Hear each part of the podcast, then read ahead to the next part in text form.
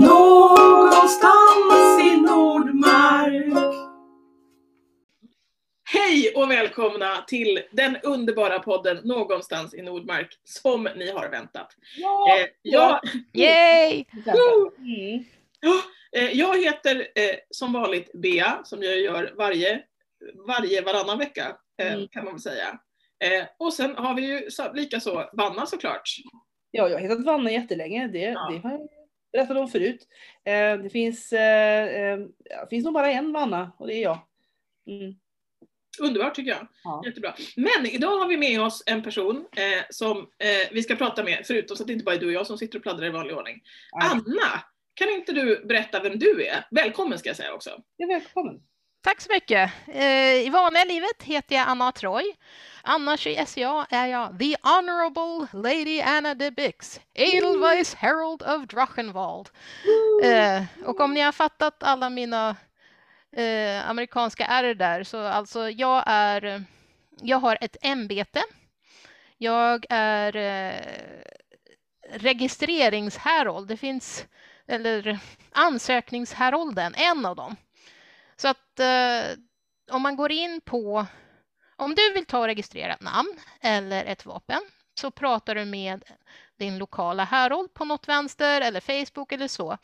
Och när du har bestämt dig så fyller du i ett papper och numera behöver man inte ens göra det, man kan göra det i formulär online. Och sen skickar man det till mig.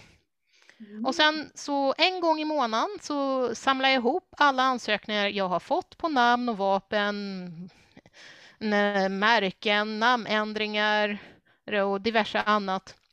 Och sen gör jag och sätter ihop ett brev i en databas på internet som heter SCA Oscar. Och sen får eh, alla som vill egentligen i Drachenwald ta och gå in, titta på den där och skriva lite anmärkningar och se så att ingenting är fel för att eh, de här, det här ska sedan skickas iväg till häradskollegiet, det vill säga en grupp härolder i USA, Überherolderna i USA. Och de vill ha så lite fel som möjligt för att det är 20 kungadömen som skickar in ansökningar varje månad. Så vi kan prata om hundratals i månaden skickas till USA.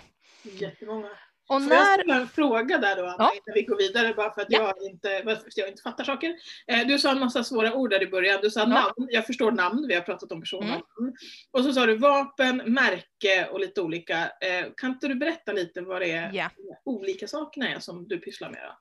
Ja, så att i SCA kan man ju som sagt registrera namn, men man kan också registrera det en slags logga kan man kalla det, ett heraldisk vapenbild. Och det kallas för ett vapen. Jag vet inte, en heraldisk sköld. Ja, just det. Då.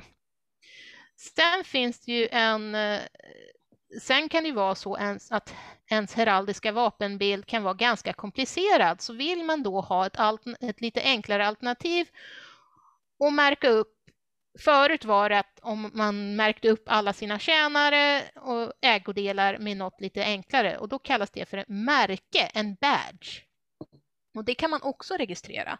Så till exempel så ser mitt heraldiska vapen nu, det är en silveruggla på en blå bakgrund och sen är det en tandad gul bård med tre stora röda prickar ovanpå. Men då har jag märke som bara är en vinge. Mm. Så att om jag hade ett hushåll med tjänare så skulle de kunna ha den här lilla silvervingen till exempel på sin jacka för att visa att tillhör fru Annas hushåll. Häftigt. Rickard den tredje av eh, England hade sånt till exempel. Vad häftigt. Jaha, vad hade han för något? Vet du det? Eh, han hade en galt, hade han det?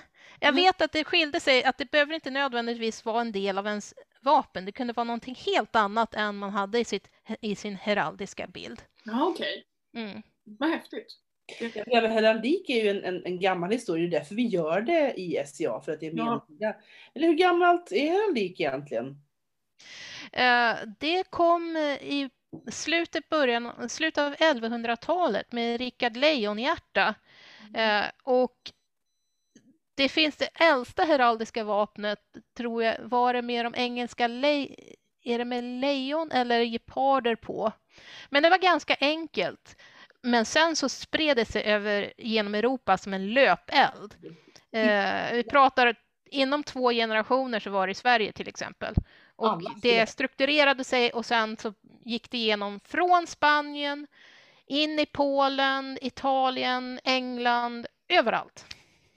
För folk tyckte att det var så häftigt. Sen kan det också ha att göra med att, att det här är perioden där tunnhjälmar blev poppis. Mm. Plötsligt kunde man inte se sina vän, känna igen sina vänner och fiender. Och då blir det plötsligt praktiskt att ha en stor maffig bild på sin sköld som alla kunde se skillnaden på varandra. Och sen började man ju ha det här väldigt snabbt och tänka det här är ju coolt. Så då börjar man ju ha, göra som, som tecken på hästar i sin färg. Eh, man började ha roliga eh, Säg att man hade en lejon på sin, på sin heraldiska bild. Då kunde man ha ett lejonhuvud ovanpå sin tunnhjälm. Mm. A heraldic crest. crest. Att- Så att eh, ja, folk blev, tyckte det här var jättekul. Mm. Och så, till slut så började det här då representera familjen så att den äldste sonen i familjen kunde då ärva den heraldiska vapenbilden. Förutom i Sverige där det var lite vilda västern. så att, så att eh, ja, eh, På vilket sätt var det vilda västern här då? Ja, alltså då kunde det ju vara så att eh, man kunde änd- ändra på det lite. Alltså, grejen var att i England och Skottland och sen i Frankrike så ganska snabbt efter, no, jag tror hundra år, så blev det här re, lite reglerat. De hade folk som började hålla koll på vem som familj som hade vilket vapen. Man började lägga upp så kallade vapenrullor. Eh, och i Sverige så alltså vi hade ju inte en så stor adel. Så att vissa vapen blev ju fasta ganska snabbt i familjen, men det kunde ju vara så att, att, eh, att sönerna i en familj började använda variationer av sin faders vapen för att särskilja sig. Och sen så kunde det vara så att, att eh, visst, de hade ett eget vapen som var, skilde sig lite, men farsan har en jättesnygg vapensilring så vi använder den lite, lite längre också. Så att vem som hade vilkas vapen är inte aldrig, alltid hundra lätt inom svensk medeltidsheraldik. Okej, jag fattar. Men då är det här någonting som har hängt kvar, alltså som har funnits så rätt länge om man tänker i, Ja. i, i verkligheten. Eh, och så tänker jag SCA då när vi håller på och återskapar väldigt mycket olika tidsperioder och sådär.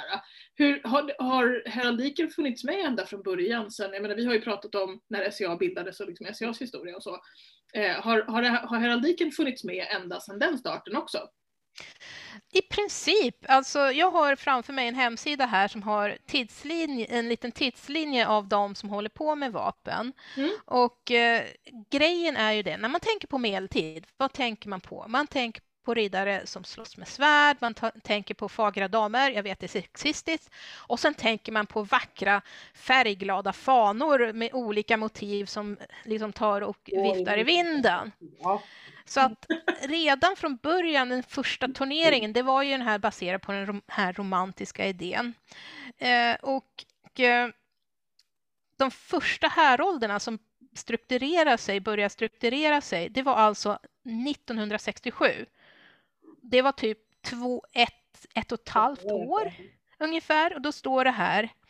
eh, beginnings of a college of heralds with three heralds. Harold Breakstone, Karina of the Far West, and Randall of Hightower, assuming titles of Laurel Herald, Banner Preservant and Clarion Preservant. Så alltså inom två år så hade redan börjat den här strukturen och några år senare eh, ska vi se typ eh, ja, typ ett, ett år senare, alltså SCA växte explosivt och de tänkte vi måste börja hålla koll på vem som heter vad. Mm. Så redan efter några år så börjar man ta och försöka göra något register av eh, vem som hette vad och så fick man det här gigantiska databasen som finns nu över folks namn och vapen, heraldiska vapen.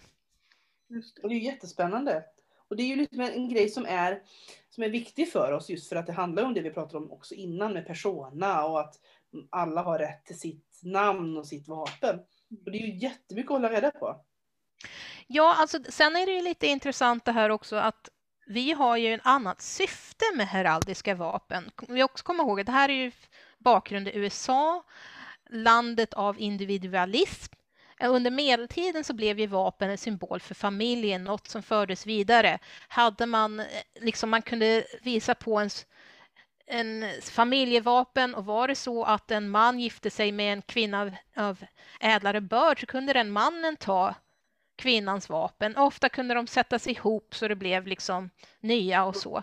Det var samtidigt som vi, vi ibland uppmanas att tro.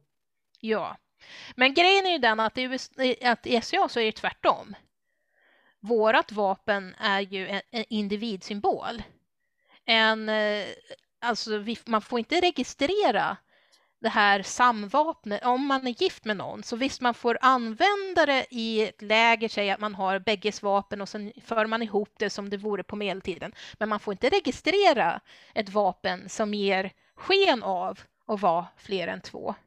Och särskilt inte att säga att, att man har barn som är med i SCA. De får ju inte börja använda sin pappas vapen eller mammas vapen. De måste hitta på en egen, ja, även om det är en variant av det. Ja, precis.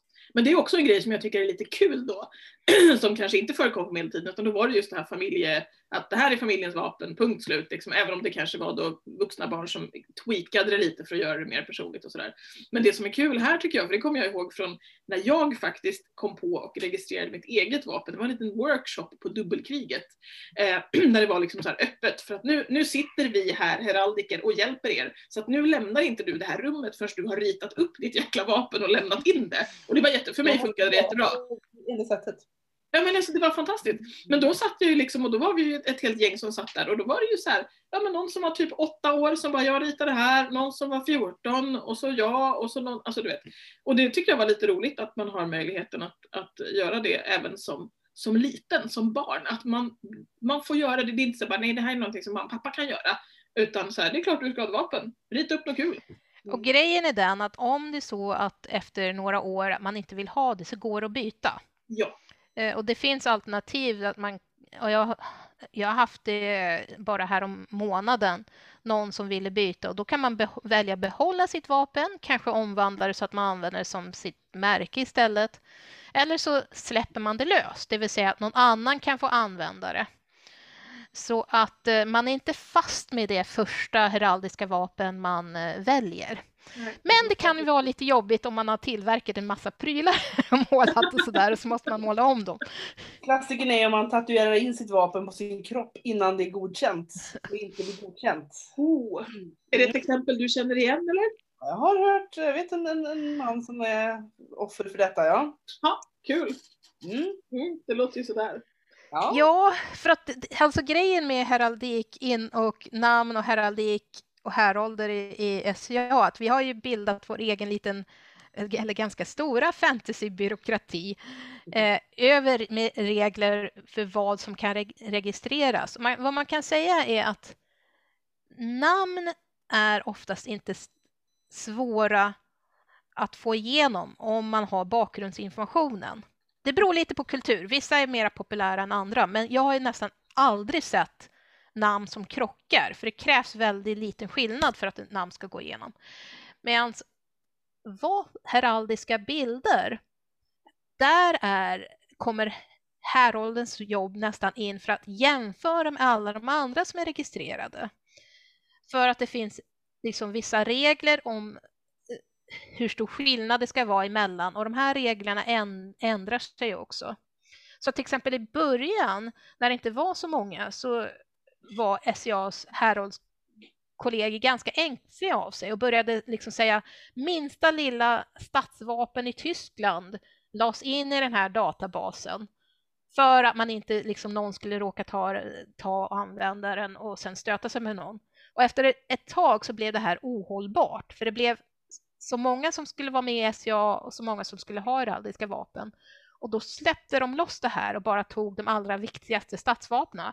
Och plötsligt var det då, man kan säga, en massa hål. För innan det här hade folk behövt konstruera ganska komplicerade saker. Men nu, och det är fortfarande så, att man kan få igenom ganska förvånansvärt enkla och fina heraldiska vapen på grund av att nu finns det de här hålen eh, fortfarande kvar. Så var inte rädda att designa ett enkelt, ett enkelt vapen. Man behöver inte slänga på hela köksattiraljerna och eh, sina husdjur. Ja, för det var ett, ett bra tips faktiskt. Och det, det, är, det är ju det här med att om man har designat sitt, sitt, vapen när man var tonåring så kan man ofta dras med någonting som kanske inte riktigt är hållbart när man sen är lite äldre. Jag har till exempel ett lodjur på mitt, ett stegrande lodjur. Eh, och det är jättefint. Alltså. Men jag sitter ju inte och ritar det där så himla ofta, kan jag inte påstå. Nej, det är klart. Mm. Ja, jag har valt att göra ett ganska enkelt, alltså jag tycker att mitt är rätt enkelt. Jag har en, en bevingad hammare eh, på mitt. Eh, så det är liksom inte så himla komplicerat. Det är stilrent. Men jag har inte använt det till någonting förutom att jag tittar på en liten bild ibland och bara det här är ju fint. Och jag har liksom inte lyckats brodera det eller göra en applikation eller någonting på en enda ynkaste liten grej eh, än så länge. Men jag tänker att det kommer när... Hammare då? Vad sa du? Varför valde du just en hammare, en bevingad ja, men det, det har ju då med att göra, det är ju faktiskt den, den mundana anknytningen kan vi väl säga då. Mm. Eh, för att jag... Vardagsanknytningen. Ja, precis. Till, mm. till mitt, mitt, mitt verkliga jag, som jag inte är SCA.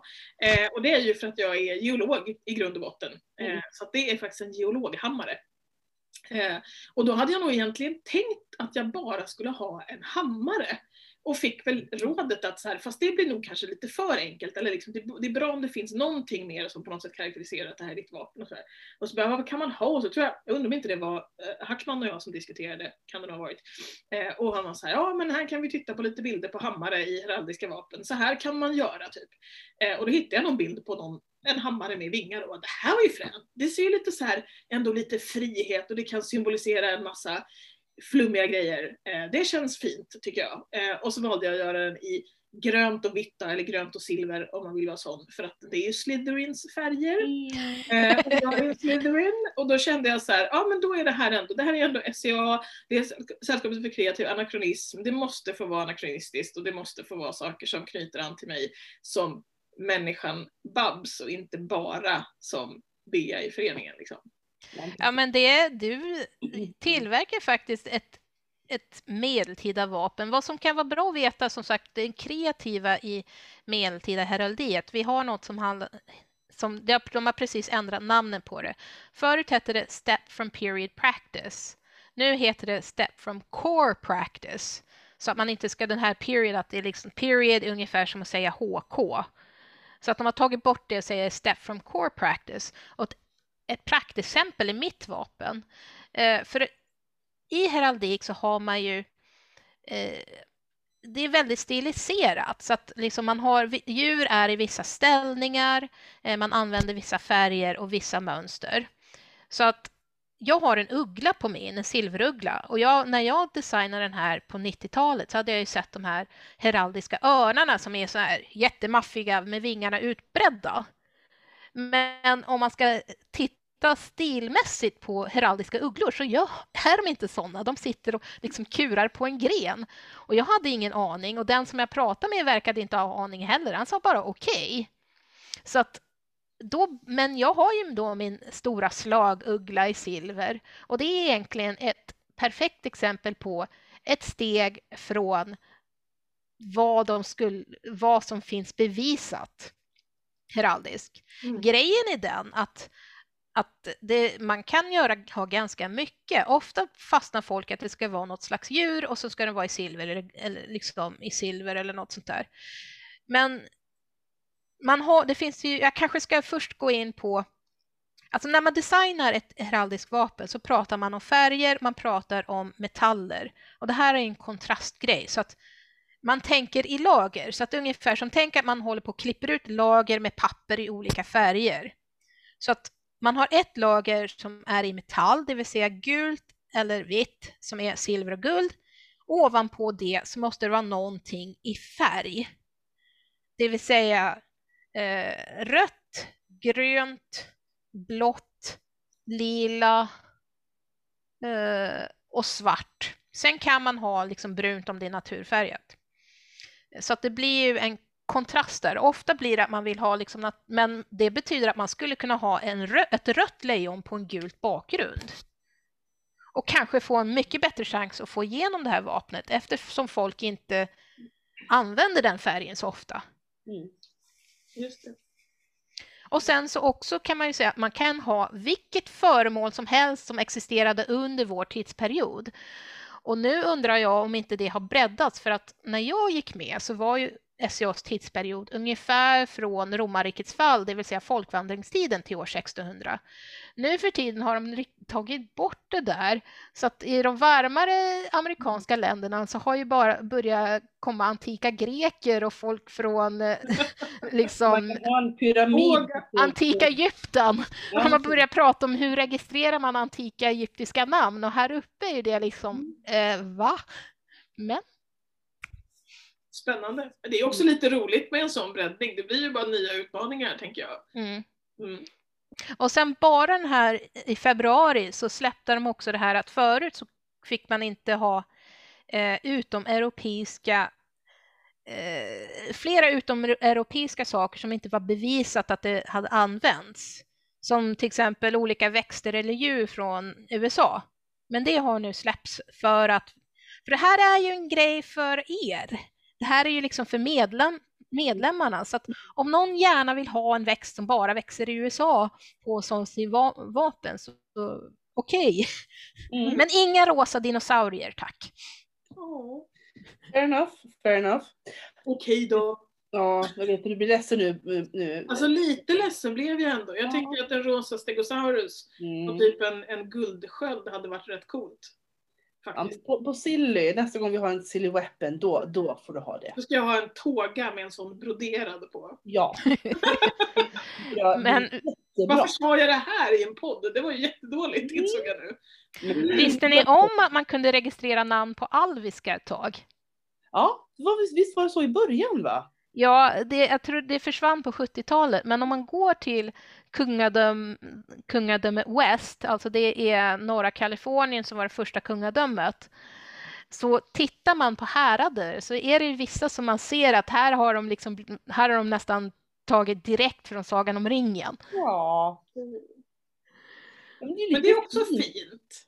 Ja, det visar ju också att föreningen, det handlar ju väldigt mycket om det här med anakronism.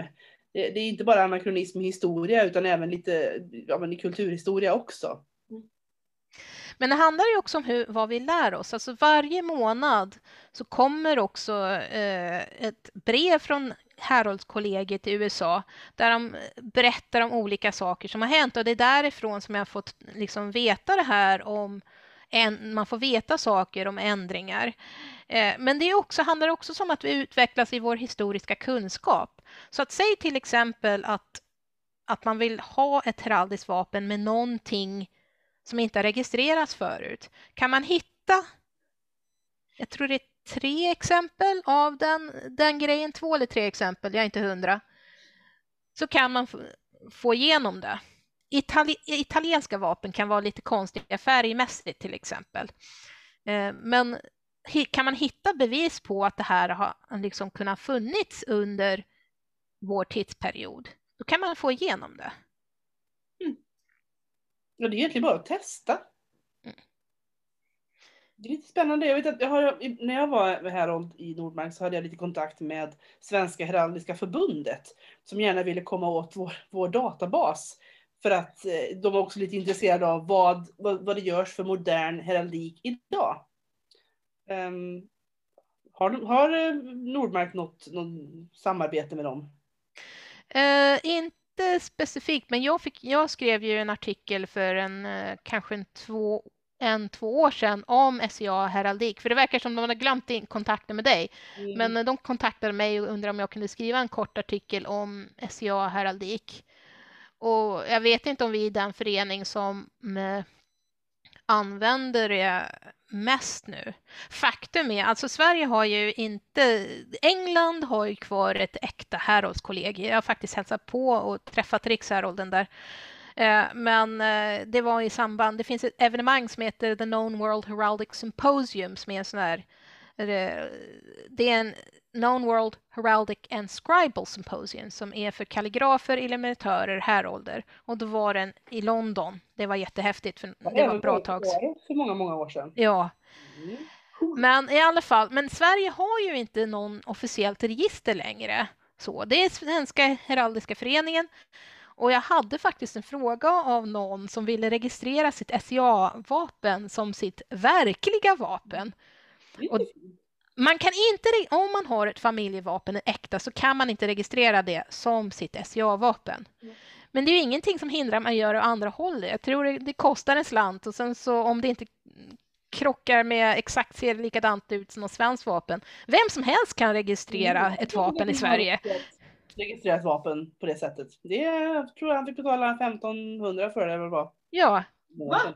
Det hade jag ingen aning om. Mm, ja. Det var ju jätteroligt. Då går det inte i arv. Utan, du, då, är det, utan då, då är det liksom inte, inte kvar till nästa generation då. Nej, okay. det är mitt liksom. Ja, precis. Ja, men det är lite som att bli, som att bli adlad i Storbritannien då, eller om man liksom får en sån, eh, vad heter det, som alla musiker får. OBI. OBI, precis. För den går ju inte. Vad sa du? Order of the British Empire. Ja, ja, och yes of course. Naturally. Uh, ja. ja, men precis, för det är ju också någonting som inte, inte ärvs då, utan det är ju bara en personlig titel. Och då blir det väl ett, ett personligt vapen då i Sverige. Hej! Jag heter Isabetta Del Verde och jag lyssnar på podden Någonstans i Nordmark. Det här med härold, därold och så vidare. Det finns ju olika typer av härold. Vi har gått och pratat om tidigare just att man kan vara en, en, en härold som gör som, som, du har pratat om nu, som gör folks vapen och vapenansökningar. Och en, en, det kan också vara, vara hovhärold. Och, och, det har vi pratat ganska mycket om i, i tidigare avsnitt här. Så att vi kanske ska gå vidare nu som du säger på vilka typer av häroldar finns det alltså, de här olika nivåerna i, i, i Drachenwald till exempel? Alltså nu pratar vi om två olika saker här. För man kan inte säga, man har härold som roll. Mm.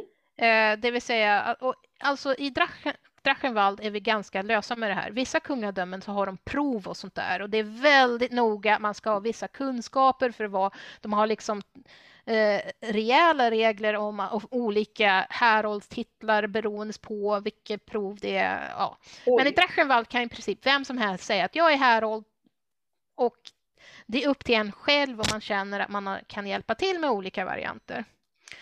Eh, och inom där så då pratar man mera efter intresse. Så då har man rösthärolder, sådana som gillar att skrika och det kan vara som gillar och, och då kan vi prata om hovherolden. Den är, som kanske har ett ämbete som härold, men inte nödvändigtvis. Eh, de kan också, och de är i princip megafonerna. Så det, men det är inte bara hov, de, man kan hjälpa till i till exempel turneringar och, och ropa ut vilka som ska vara med i turneringar och så. Eh, det kan vara att man ropar ut middagen eller bara allmänt att det är något på gång. Som verbet att, att härolda. Ja. Mm. Så sen har man ju då bokhärolderna. De som gillar att forska. Jag menar, man kan ju vara intresserad av allt det här allt det här. Men om man har bokherolderna som, ofta, som ibland delas upp i de som är intresserade av heraldik och vapen och de som är intresserade av namn. Och det är forskningsdelen. Och det är inte säkert att man gillar alla de här olika grejerna att vara härold. Men sen har man ju då härolden som ämbete. Och de, man kan vara ämbetshärold från kantonnivå och uppåt. Men det är en av de ämbetena som inte är nödvändiga för att godkännas som en grupp. Det är bara från baroninivå och uppåt som man måste ha en härold som i ämbetet. Så att de två baronierna, Styringheim, Styringheim och Gotvik, behöver ha härolder. Eh, Nordmark har sin härold som är Silversparrehärolden. Och det här att vi har separata tittar en grej från eh, en gammal grej. Så de hade det till exempel i, under medeltiden i de, här mera organi, i de här medeltida organisationerna i England, men även i Sverige hade det under 1500-talet i alla fall. Men i alla fall, så att sil, Silversparrehärolden, det är Nordmarks härold. Och är man till exempel i en grupp och man behöver hjälp med vapen och heraldik, namn eller så, om man inte har en lokal härold, då kan man kontakta Nordmarks härold. Och det är Jenny Åström Frida Eriksdotter som är det nu. Sen ovanför det, då kommer man upp på kung, kungadömesnivå på Drachenwald. Och här har vi ett gäng. Jag ska ta fram det så att jag har allihopa här. Så att jag som nämnd, jag är en eh, om vi börjar uppifrån så har vi då Schwarzdrachen som är ju då ganska, det är den svarta draken. För det här, man ut, titlarna utgår från heraldiska termer här. Så att svarta draken-härolden, Schwarzdrachen. Jag säger att, att i mitten på Drachenmans vapen så är det ju en svart drake. Just det. Därifrån kommer det. Ja. Mitten på, på Nordmarks vapen så är det en silverfärgad sparre. Och därav silversparren. Mm. Det är som, tänk det här V som man har i en sergent, när man har sergent... Eh, Sergeant. va? Sergeant. Sergeant, just det. Sergeant, ett sergeantmärke. Den här Ja. vet, det är en silversparre. Mm. Men i alla fall, så att då har man eh, S- Schwarzdrachen-härolden som är den liksom översta, översta, översta hönset i de kungadömeshärolderna. Eh, och han är samordnare, kan hjälpa, han är, det är lite vagt exakt vad, vad han håller på med, men tar, bort, tar emot rapporter eh, och samordnar. Och det kan vara så, till exempel att, eh, säg till exempel Polderslott som gruppen i Holland. De har ingen egen härold och de är inte under någon, de är inte en del av någon furstendöme eller baroni eller så. Så att då kanske de behöver kontakta Svartdrachen ändå för att få hjälp med saker. Men sen kommer man ju, sen finns det ju en massa, sen finns det ju titlar som de som är, eh, som är eh, viceherolder av olika slag och det ska jag inte gå in på för det blir för långt. Men sen så kommer man då till eh, registreringsherolderna. Eh, så att då är det jag som är Edelweiss som jag berättade, jag tar emot alla registreringar. Och sen finns det Albion-härolden, så hon samlar ihop all information från den här kommenteringsprocessen som jag pratar om. Och vi har numera online-möten en gång i månaden. Så ironiskt nog så har covid gjort att jag mött mina häråldskollegor kollegor mer det här året än jag gjort de senaste tio åren. Wow, det är jätteroligt. Ja. Så att hon skick, så Albion-härolden samlar ihop all information som skickas sen vidare till USA. Och sen så har man då Post-Horn Herald som är den som har hand om The Order of Presidents, det vill säga vi har en databas med alla olika utmärkelser med vem som har fått vad. Och det är hon som håller koll på den databasen. Så att det är de kungadömeshärolderna, så att säga. Men alla, liksom, i alla de här olika grupperna runt omkring har sina egna härolder. Men faktum är, man ska inte vara rädd och fråga och bli, kanske bör, om man är i en härad som inte har en, en härold, och man är själv är lite intresserad. På den nivån så kräver det inte så mycket. Och jag önskar att det vore fler som skulle kunna starta för att vi har inte en så stor pool med personer som sen kan ta över på de där lite högre och lite mer avancerade posterna. Det gäller väl egentligen alla ämbeten i vår förening. Att vi önskar ju att fler människor skulle engagera sig och våga vara med lite grann och, och ta lite ansvar. För det är inte så svårt som det ser ut. Man kan tycka att det liksom tar för mycket tid eller att man måste rapportera för mycket eller att det är för konstigt. Men det finns ju alltid någon här som kan hjälpa till. Man är aldrig ensam, men man ska aldrig vara ensam egentligen för att man kan alltid be om hjälp. Um, och det är roligt att engagera sig. Mm.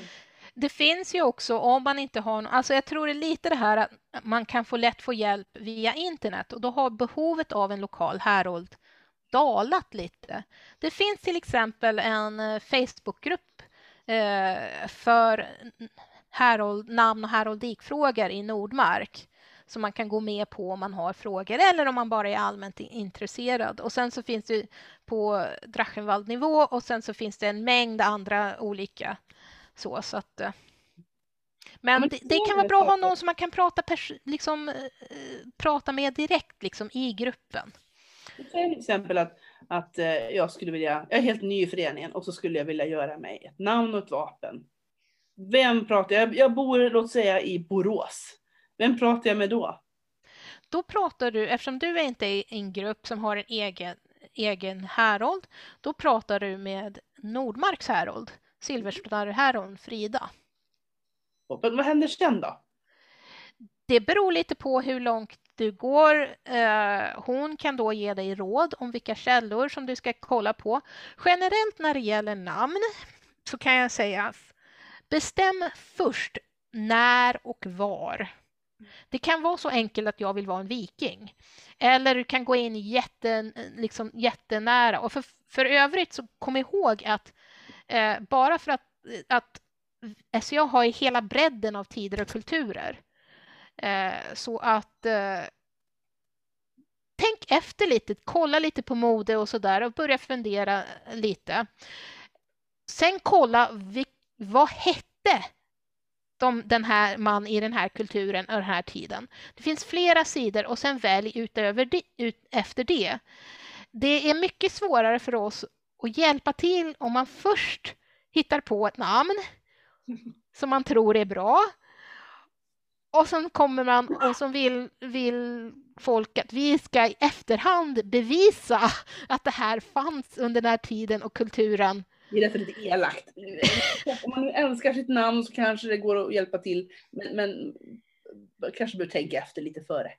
Ja, det kan, alltså om, man, om man redan har en, en idé så vi kan oftast hitta någon tid och kultur och få ihop det här, men vi kan inte garantera det.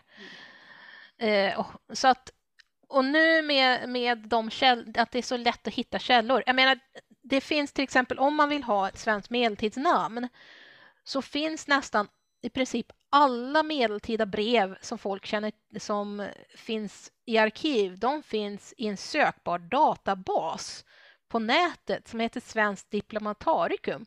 Så då kan man bara skriva in, liksom, man kan skriva att jag vill, om man tänker, okay, jag vill ha ett svenskt namn som fanns mellan år 1325 och 1335. Då kan man skriva in det datum och sen läser man de här olika breven där det står, och då är det oftast, handlar det oftast om, ja, Kristina Eriksdotter har, fick jord av Torsten Grönskalle eller vad det är. Och sen är det bara för, ja, det finns någon karl som kallade sig för grönskalle. Eh, har jag fått reda på. Till alla er där ute, grönskalle. Ja. Så att, eh, det, och det finns också väldigt många resurser på SJAs hemsida för, för Herolds där, där det är uppdelat efter kultur. Sen får man kolla lite hur gamla de där artiklarna är. Ju nyare desto bättre. Men... Vapnet sen då? Gör man ja. som, eh, som Beatrix fick göra här då, att sitta och rita tills det känns bra? Det kan också vara bra att gå in och kolla, för det finns ju många medeltida vapenrullor som det heter, där man kan gå in och det här kan också skilja sig lite mellan olika kulturer. Men säg att man vill ha, om man vill ha en 1400-talspersona från Tyskland. Gå in och kolla på tyska vapen och få en idé om hur de såg ut. En grej som var udda med tyskarna, att de, de hade till exempel avslitna djurlemmar ah. på, på, sina vapen. Så att man skulle kunna ha en björnram som har blivit avsliten och blodig sådär. Liksom en röd björnram en, på en silverbakgrund och sen är det lite sådär. Medan Sverige hade någon udda grej som halva franska liljor som jag inte har sett på andra ställen. Och sen om man har en balt om man har en eh, baltisk persona Eh, till exempel, det fanns ett stort, Litauen var ett stort furstendöme under 1200-1300-talet och gick upp på Polen. Och de hade ofta bomärken på sina vapen. En av eh, våra hertigar, Vitus Polonius, han har ju ett sånt typiskt med ett T, vitt T på framsidan. Ser ut som en runa nästan. Och det är väldigt typiskt från Polen. Vad häftigt. Mm. Ja, men där, och där, men där blir det ju då att man får titta, man tittar på reglerna och sen får man börja designa. Och helst kan det vara bra att ta en två, tre olika, liksom som är de likvarianter. Eh, ett tips är att rita upp dem, sätta dem på väggen, titta på dem. Känns de bra? Eh, vill du ha kvar dem efter några dagar så kan du gå vidare. Men orsaken till att man, vill, att man inte ska fastna för hårt på ett vapen, det är ju den här processen som jag pratade om förut. Det kan vara så att den krockar med någon annan om man har otur. Och sen bara en sista grej, en sista grej som jag måste berätta om och det är monster. Jag älskar monster. Eh, I SCA så får man tillverka egna monster och ha på vapen för att under medeltiden så hade de ju konstiga djur med föreställningar om hur djur kunde vara. De var ju oftast mytiska. Så man kan alltså Regeln är den att man ska kunna se tydligt de här olika delarna.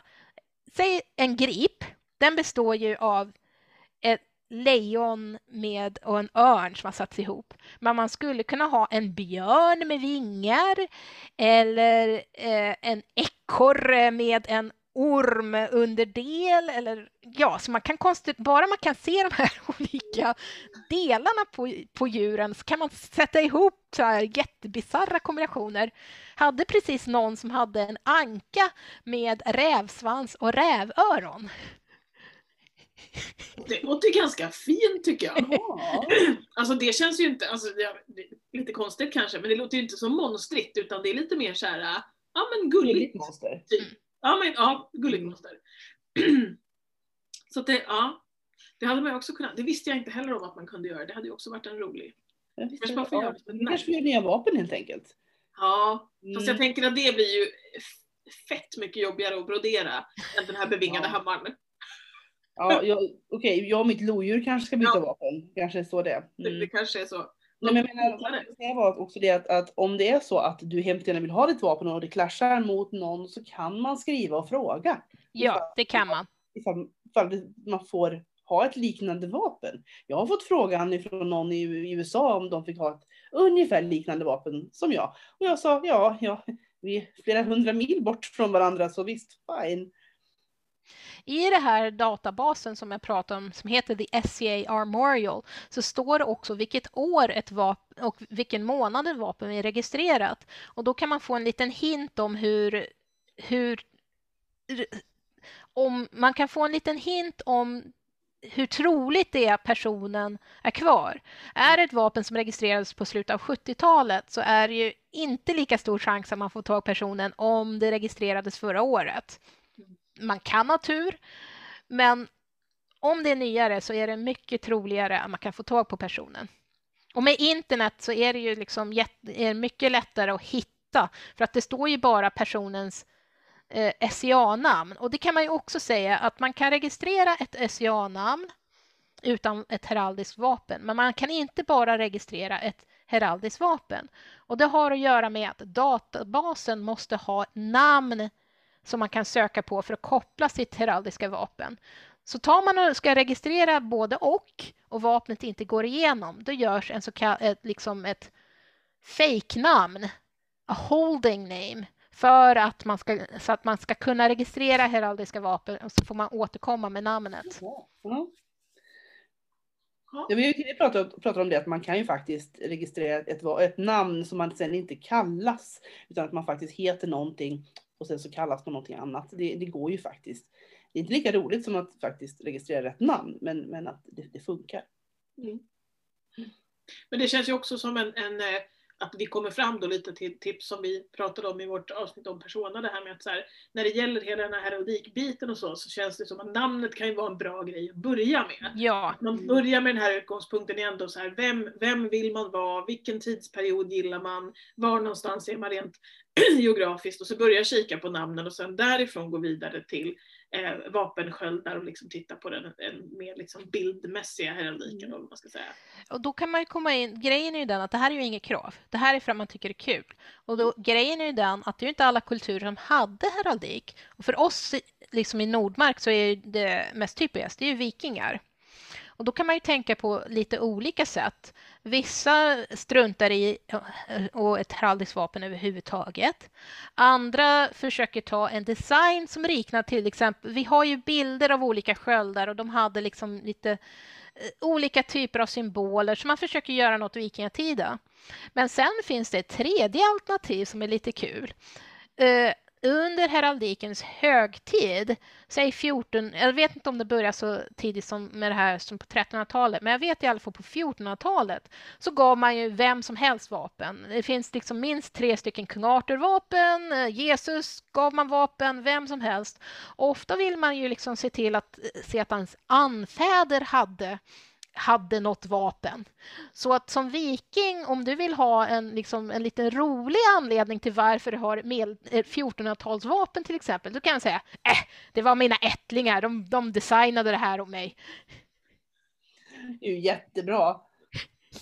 Ja, den är ju faktiskt ganska smart, Ja. det har jag inte tänkt på. Utan det är, ja, men det, det är bra. Då kan, man, då kan man ta någonting som egentligen inte alls passar ihop med den, den tid man själv är så att säga, men ändå ha en väldigt bra förklaring till det. Ja, vi är tillbaka till den kreativa anakronismen igen här. Ja, Men vet vet du vad jag glömt? Jag har glömt en sak som är jätteviktig. Anna, varför har just du fastnat för heraldik? Eh, det började när jag satt och mediterade på ett berg. Nej. Nej, jag vet faktiskt inte. Alltså, det är väl för mitt allmänna intresse av heraldik. Just namndelen var ju inte så intressant. Det var den här, jag tror det här allmänna intresset av medeltiden.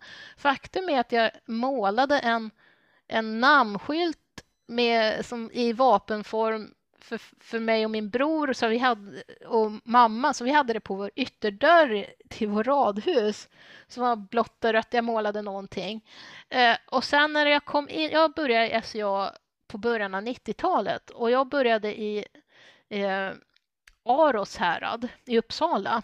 Och då hade, var det en man där som hette, han hette Fritiof Skägge. Han var ju en av de här riktiga härolderna, urhärolderna. Så att, och sen så var, hade vi också det här stora eh, häroldsevenemanget i upp, Uppsala eh, då, några år in. Men då så var det ju mera det här att då fanns det ju andra, det fanns något till i, i, i Isabelle de Tally som också var riktig härolder, så det var ju flera som kunde det här. Eh, så att jag var intresserad, men det var inte någonting som jag dök in från början. Och sen gick åren och man testade olika saker. Och jag kommer inte ihåg om det var att det inte fanns någon i Aros eller om det var senare. Men när jag började testa andra så kom det här tillbaka. Och blev ännu mer ett intresse. Och jag var ju, jag var ju då eh, Härold i Gyllengran, Härold Gyllengran och sen så blev jag Härold i Nordmark ett tag. Och sen var jag borta ur föreningen i flera år, eh, sju, åtta år. Och så kom jag tillbaka och då hade det visst inte hänt så mycket, för i princip första evenemanget jag är på så dyker en viss person på mig och säger Åh, Anna, du är tillbaka! Kan du vara Nordmarks Härold igen? och jag var liksom Ja, det kan jag väl. Och Men det, sen, är är- ja. ändå, det måste vara ganska skönt, för då, då kände du att du var efterlängtad. Att du Ja. saknad under den här tiden när du inte hade varit, varit med. Liksom. Ja, och sen på, när det hände, när jag hade varit det i fyra år, så satt jag där och visste inte riktigt hur jag skulle göra och då dog en av eh, den Albion-härolden. Och plötsligt så behövdes då hon som var Edelweiss, hon blev Albion och så frågade de mig om jag kunde bli Edelweiss. Och då har jag varit det i eh, två och ett halvt år. Eh, I augusti har det varit tre. Och då kommer jag söka någon vice så att, som kan ta över efter mig när jag gjort mitt fjärde ämbetsår. Så om ni lyssnar här ute nu eh, tycker det här låter, låter himla kul, ta kontakt med Anna. Verkligen, för det, det, är, det är spännande, det är ett kul jobb. Ja, och om ni är Pensick och intresserade av heraldik. Pensick är alltså den allra största, härold, äh, allra största evenemanget i SCA. Vi pratar upp till 12 000 personer i tält som förhoppningsvis kommer det här att, att hända igen efter covid. Och då har de ett specialtält där man där de har ett jättegäng härolder som vem som helst får komma in under dagen och få, och liksom få hjälp. Och då blir man satt som härold och hjälpa till med antingen namn eller vapen. Och så kan folk komma in och sätta sig mitt framför en. Och man hjälper till att designa. De kan lämna in det för registrering förbi hela kungadömet och allting direkt till eh, huvudhärolden om de betalar, har jag för mig. Och sen när man hjälper till efter ett tag så får man glass och kakor och så träffar man en massa nördar inom nörderiet så att säga. Mysigt! Det låter ju superbra. Jag tänker att det är lite som den här grejen ja, men som jag berättade om, som jag var med om på, på dubbelkriget då, att, eh, när det faktiskt var, för då var det ju också ett gäng eh, liksom härolder som hade tagit det här, nu sitter vi här i fyra timmar den här kvällen, kom och häng med oss. Och så kunde man liksom, ja men så här, sitta och fila lite, gå fram till bordet, diskutera, gå tillbaka, fundera ett varv till och liksom köra. Och just att tanken var att, att betala, lämna in och betala nu och jag vet inte hur mycket kö man gick förbi, men just det här att få det inlämnat och klart. Jag tyckte verkligen om den idén, att det liksom helt plötsligt så blev det inte någon sorts oöverstigligt hinder att man ska, åh gud jag ska hålla på och fundera på det här vapnet och så ska jag få in det och så ska jag skicka till någon och så här, utan det är bara så här, vi kan göra det här nu. Så. Och det låter ju som att den här Pensiker-grejen är liksom, att det är samma, samma tanke, bara det är mycket, mycket större såklart. Eh, så att jag tycker det, ja, det är härlig, härlig idé. Så det är väl ett tips. Det är bara att hoppas att vi, som vi har sagt i varje avsnitt av den här podden, Ja. att vi kanske får åka på lite evenemang snart. Ja, men tills dess kan jag ju tipsa om att jag har gjort två stycken filmer som är på Drachevans Youtube-kanal om en om hur man fyller i formuläret för sitt namn, en om hur man fyller i formuläret för sitt heraldiska vapen. Och jag håller på att arbeta nu på en tredje film som nästan är färdig om hur man designar en vapenbild i, i grafikprogram på ett enkelt sätt och vilka källor man kan hitta för att göra den snygg och få, hur man får in den där bilden i formuläret också. Mm. Det låter som vi får försöka lägga de här länkarna på något sätt i av vårt... Men jag tror att vi kan, vi kan lägga dem, jag tänkte på det också, även att vi ska lägga ut lite bilder då, att vi ska försöka lägga ut våra tre vapen och även Nordmark och Drachenwald åtminstone för er som lyssnar som inte har koll på hur de här ser ut. Och det kan vi ju göra då både på våran Anchor-hemsida och även på våran eh, Facebook-sida, eh, någonstans i Nordmark. Ja, Eh, det finns ju en ny Herald-sida för Nordmark där man kan se alla, alla de officiella vapnen och märkena. Sen tillverkade har, finns ju fortfarande uppe Nordmarks vapenrulla som är ett projekt som jag höll på med i några år, som är över 200 stycken namn och heraldiska vapen för nordmarkare. Mm. Tyvärr är den sidan så gammal så att jag kan inte redigera den längre. För försöker jag göra någonting i en, modern eh, webbsidesredigerare då tar den bara och eh, snurrar runt med all den kodning som jag har gjort. Så att jag, det är ett projekt som ligger på is. Den behöver göras om på något vänster, men det får någon annan göra. Mm. Det tycker jag låter som en bra Det är också en liten, eh, till er som lyssnar där ute, om det är någon som sitter, att de känner, som sitter där hemma och känner att ni är sjukt haj på de här grejerna, eh, då kan man också höra av sig till Anna och kanske ta och hjälpa till lite med det här och, och rodda runt i den sidan så att det blir lite... Ja, när, när det gäller webbsidor är det inte jag som håller på med utan då får Ja, man nej. kontakta de som håller på med Nordmarks webbsida. För att Ja, mm, Orsaken till att jag tillverkade det där från början var att Nordmarks webbsida var så komplicerad så att mång, jättelänge var det ingen som kunde ändra på den. Så att då Oh. tillverkade jag min, min separata sida, men det var ju aldrig meningen att det skulle vara en separat enhet som en person höll på med. Så att, eh, men vill ni hjälpa till med eh, nya Nordmarkswebben så kontakta webbmin- webbministeriet eller vad, the web minister. Det står säkert kontaktinformation på hemsidan. Sen måste vi också nämna det fina och långtgående projektet med alla Nordmarks vapen på Nordmarkstapeten. just det. Ja, just det ja. Mm. En, eh, en prydnad för varje bankettsal. Mm. Eh, tanken är att, att varje nordmarkare med registrerat vapen ska få sitt vapen målat och uppsatt på denna tapet. Eh, och det är väl ett Sisyfos-projekt, ett oerhört vackert och kul Sisyfos-projekt som görs emellanåt. Det är Holmrike som har den, har jag för mig. Mm. Jag tror det är. Isabella som är Mm. någon av dem som, som driver det här mest. Ja, det finns en lista. Jag har varit med. De gör ryck på, till, på större evenemang. Så vad det här är alltså är en eh, board, en vit board där man, de har en lista som ritar upp vapnet och så målar man den eh, så att den blir bara längre och längre. Den är ungefär kanske en halv meter, är en halv meter bred, något Mm. sånt. Eh, och det finns en lista och de, grejen är den att Nordmark har ju funnits i mitten av 80-talet. Jag tror de har kommit, de är nästan framme vid mitt vapen som är typ från inte så länge 1900-talet. sedan, Så att man har 93 i alla fall, det var ju roligt.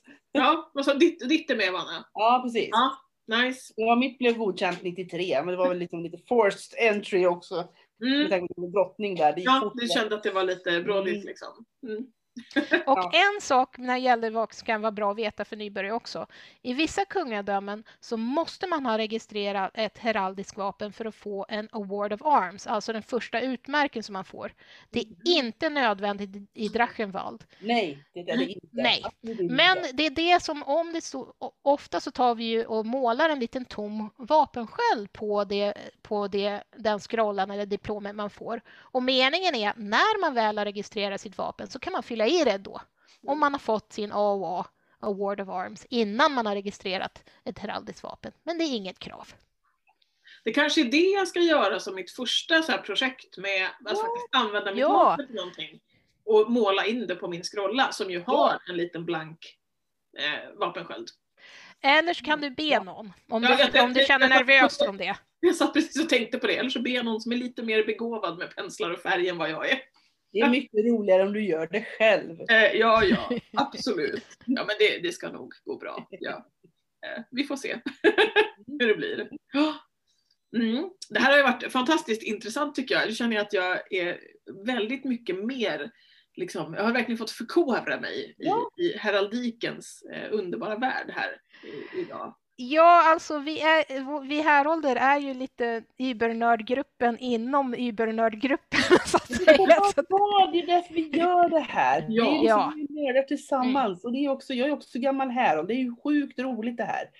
Ehm, Ja, bara man inte tar det för allvarligt. Och som sagt, om vi inte kan hjälpa er att få fram namnet så bli inte arga. Vi försöker så gott vi kan, men ibland går det bara inte. Nej, och det är väl, det är väl, det är väl okej det liksom. Eh, Det är ju lite samma, man får ha lite flexibilitet själv också och se vad man, ja, vad man kan tänka sig för saker. Men precis som du sa Anna, där, både med namn och med vapen, att man liksom inte ska låsa sig allt för mycket vid någonting innan man faktiskt vet om det går igenom eller inte. Utan försöka ha lite alternativ och ett öppet sinne. är väl liksom. Och sen är det så att efter tio år, man, har, man börjar, som en, börjar på en tidsperiod i Persona och sen efter tio år så vill man ha någonting helt annat så kan man registrera om eh, sitt namn och sitt vapen. Och det kostar en liten summa, men man behöver bara betala det en gång. Är det så att ens, man betalar, det kostar 50 kronor per sak, så att 50 kronor för namn, 50 kronor för vapen, om det är något mera så kan man kosta det så. Men är det så att det krockar så får, får man ta och försöka hur många gånger man vill och få igenom. Mm. Och man kan ha flera saker också, så säg att man har märke själv och så vill man ha ett märke för sitt hushåll så kan man alltså, jag tror man kan ha registrera upp till sex saker eller någonting.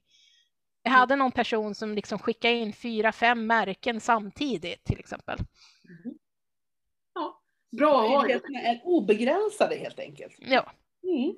Jättebra. Ja. ja, jag känner att jag är helt nöjd med den här informationen som jag har fått. ja. det har blivit långt. Ja, men nu, nu är jag liksom, Måla saker här. ja, men lite så. nu är det bara fram med färger och, och broderigarn och ty, här, nu ska jag göra allt på en gång liksom. Och ni som lyssnar där ute, ni får ju också gärna liksom visa upp era projekt. Eh, ja, men skicka, dem, skicka bilder på dem till eh, mig och mail kanske. Mm. Eh, någonstans Mm. Det är en fin mail. Ja, ja. Mm. Man kan lägga upp den på, eh, eller det kanske man inte kan förresten, på Nordmarks sida. Jo, det måste man kunna göra. Eller på våran, någonstans i Nordmark på Det Facebook. kan man göra faktiskt. Ja. Ja. Man kan dela inlägg där. Jo, det kan man göra. Ja. Det kan man, jo, det vet jag att man kan. Så där kan man lägga upp saker. Mm. Eh, och är det någonting annat ni vill, om ni inte vill lägga upp grejer, eh, så kan ni ju alltid eh, mejla oss ändå om ni har andra idéer och tankar och så. Eh, ni kan skicka röstmeddelande på vår hemsida på Anchor. Eh, finns länk på, på Facebook-sidan. Eh, så då kan man eh, skicka en, en fråga till panelen om man vill, så kan vi spela upp er så får ni ställa en fråga själv och så. Eh, så det finns en massa sätt att höra av sig till oss om det är andra saker. Vill ni ställa till exempel en fråga till Anna här om heraldik så kan man skicka in frågor och så kan vi återkomma till det här i ett senare avsnitt. Eller jag har ett direkt, jag har ett direkt mail faktiskt. Till och med det. Ja, det är edelweiss med två s snabela drachenwald.sea.org. Sådär ja. Ännu bättre. Så edelweiss som blomman. Eller som den, den 90-talshitten. Nej, just det. Nej. Eh, ja, Det börjar bli sent. Nu, nu kanske vi inte ska spela in mer podd ikväll. Inte. Utan, eh, nej. Jag säger jättestort tack till eh, Anna de Byx för att du var här idag och berättade Mitt massa nöje. mer- Supertack. Tack så Ja, men eh, vi avslutar där och så säger vi tack och hej. Ja, men tack, tack och hej. Ja, Hej då! hej hej!